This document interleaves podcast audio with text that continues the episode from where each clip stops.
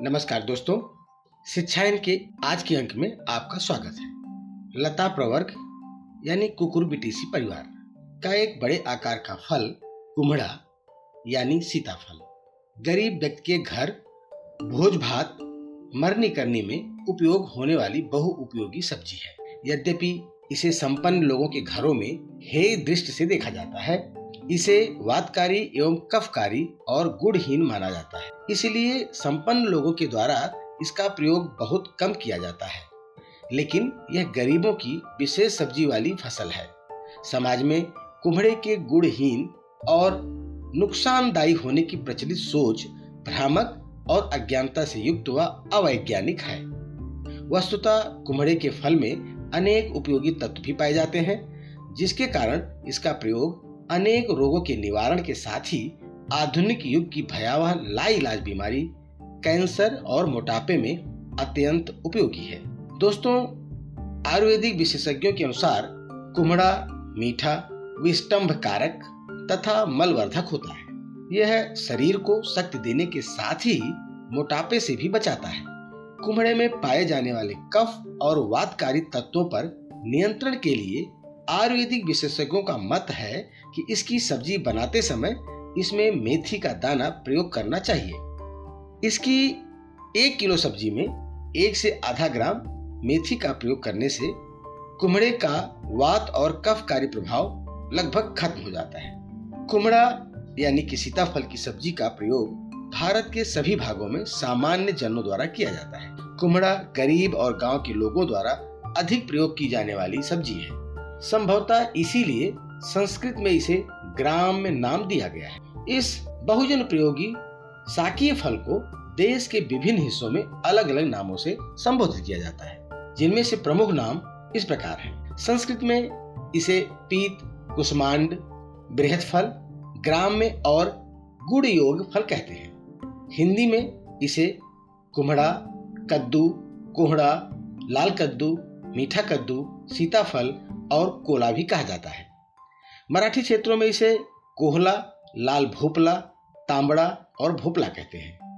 दोस्तों, बंगाल क्षेत्र में इसे सफरोई, कुमड़ो, कुमड़ा और कुमरा कहते हैं। गुजराती में इसे पीलू और कोहलू कहा जाता है। इसका अंग्रेज़ी नाम ग्रेट पंपकिन और रेड गार्ड है। लैटिन में इसे कुकर बीटा मैक्सिमा और बेनिन केसा हिस्पिटा कहते हैं।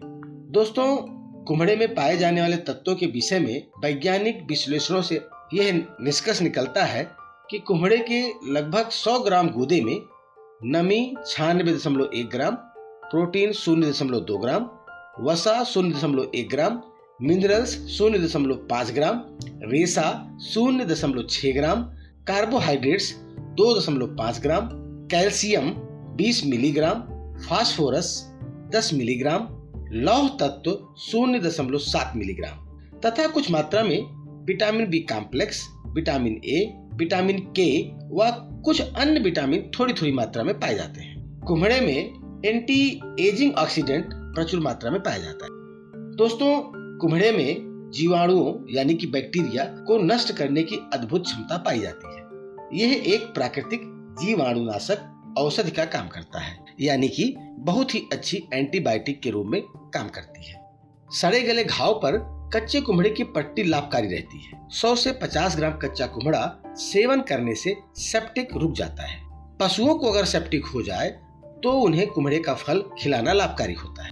यही नहीं दोस्तों, कुम्हड़े के बीज से पेट की क्रीमी, यानी कि पेट में जो कीड़े होते हैं, उनको भी नष्ट किया जा सकता है। वास्तव में कुम्हड़े का बीज विषकारी प्रभाव का समन करता है।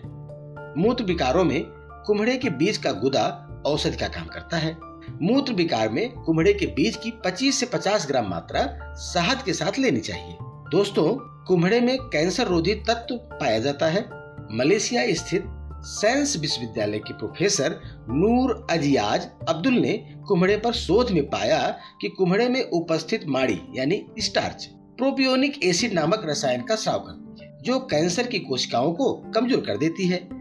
इससे कैंसरकारी कोशिकाओं का विकास रुक जाता है। कुम्हड़े के प्रयोग से हानिकारक कोशिकाओं की प्रजनन क्रिया बंद हो जाती अपने प्रयोग के परिणाम के आधार पर प्रोफेसर नूर ने कैंसर के रोगियों को ज़ोर देकर कुम्हड़े के प्रयोग की सलाह दी है। दोस्तों, कुम्हड़ा, बिच्छू, बर्रे, मधुमक्खी, ततैया, कनखजूरा, कांतर के डंक से होने वाले विषकारी कष्ट का अच्छा निवारक है। इन विषकारी जंतुओं के डंक मारने पर शरीर के प्रभावित भाग पर कुम्हड़े के डंठल को खींचकर लगाना चाहिए। कुम्हड़े के गूदे के अलावा इसके बीज में भी कई तरह के तत्व पाए जाते हैं। इसके बीज में छत्तीस दशमलव छह प्रतिशत तेल पाया जाता है। कुम्हड़े के बीज से निकलने वाला भूरे रंग का यह तेल अत्यंत उपयोगी होता है।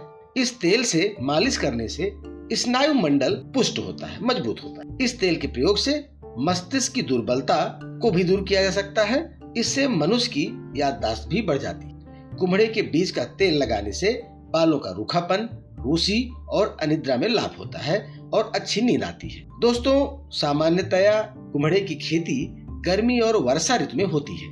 ग्रीष्म ऋतु, यानी कि गर्मी में, उगने वाली इसकी लता ज़मीन पर फैलकर फलती है, जबकि वर्षा काल में उगने वाले कुम्हड़े की लता ज़मीन के ऊपर पेड़ों, छतों, छप्परों और मचान पर फैलकर फलती है। कुम्हड़े का फल महीनों तक खराब नहीं होता, इसलिए इसे तोड़ने के बाद महीनों तक रोककर उपयोग किया जा सकता है। कच्चे कुम्हड़े का छिलका, हरा और गुदा हल्का पीलापन लिए हुए सफ़ेद रहता है, वही पके कुम्हड़े का छिलका पीला कत्थई हो जाता है। इसका गुदा और बीज पीला हो जाता है। कच्चे और पके कुम्हड़े का स्वाद अलग अलग होता है। लोग अलग अलग पसंद के अनुसार कच्चे और पके कुम्हड़े से सब्ज़ी, पकौड़ा, चटनी आदि पकवान बनाते हैं। पके कुम्हड़े से सब्ज़ी, चटनी, गुलगुला और ठकुआ बनाया जाता है। कुछ लोग कुम्हड़े के नर फूल से सब्ज़ी, साग और स्वादिष्ट पकौड़ी बनाते हैं। बंगाल के लोग कुम्हड़े की पत्ती और उसके लता के डंटल का स्वादिष्ट साग बनाकर चावल से खाते हैं। कुम्हड़े की खेती अत्यंत निरापद और आसान है। इसकी लता को चराऊ पशु नहीं चलते हैं, क्योंकि इसके पत्ते और डाल की गंध शाकाहारी पशुओं को अच्छी नहीं लगती। इस प्रकार पशुओं से प्रभावित क्षेत्रों में भी कुम्हड़े की खेती आसानी से की जा सकती है। कुल मिलाकर कुम्हड़ा एक अत्यंत उपयोगी सब्ज़ी है। इसकी सब्ज़ी में हमेशा मेथी डालकर प्रयोग करने पर किसी प्रकार की समस्या नहीं होती है। दोस्तों, आज के अंक में बस इतना ही। शिक्षायन के अगले अंक के साथ हम फिर हाजिर होंगे। तब तक के लिए अपने दोस्त गिरीश त्रिपाठी को अनुमति दीजिए। नमस्कार।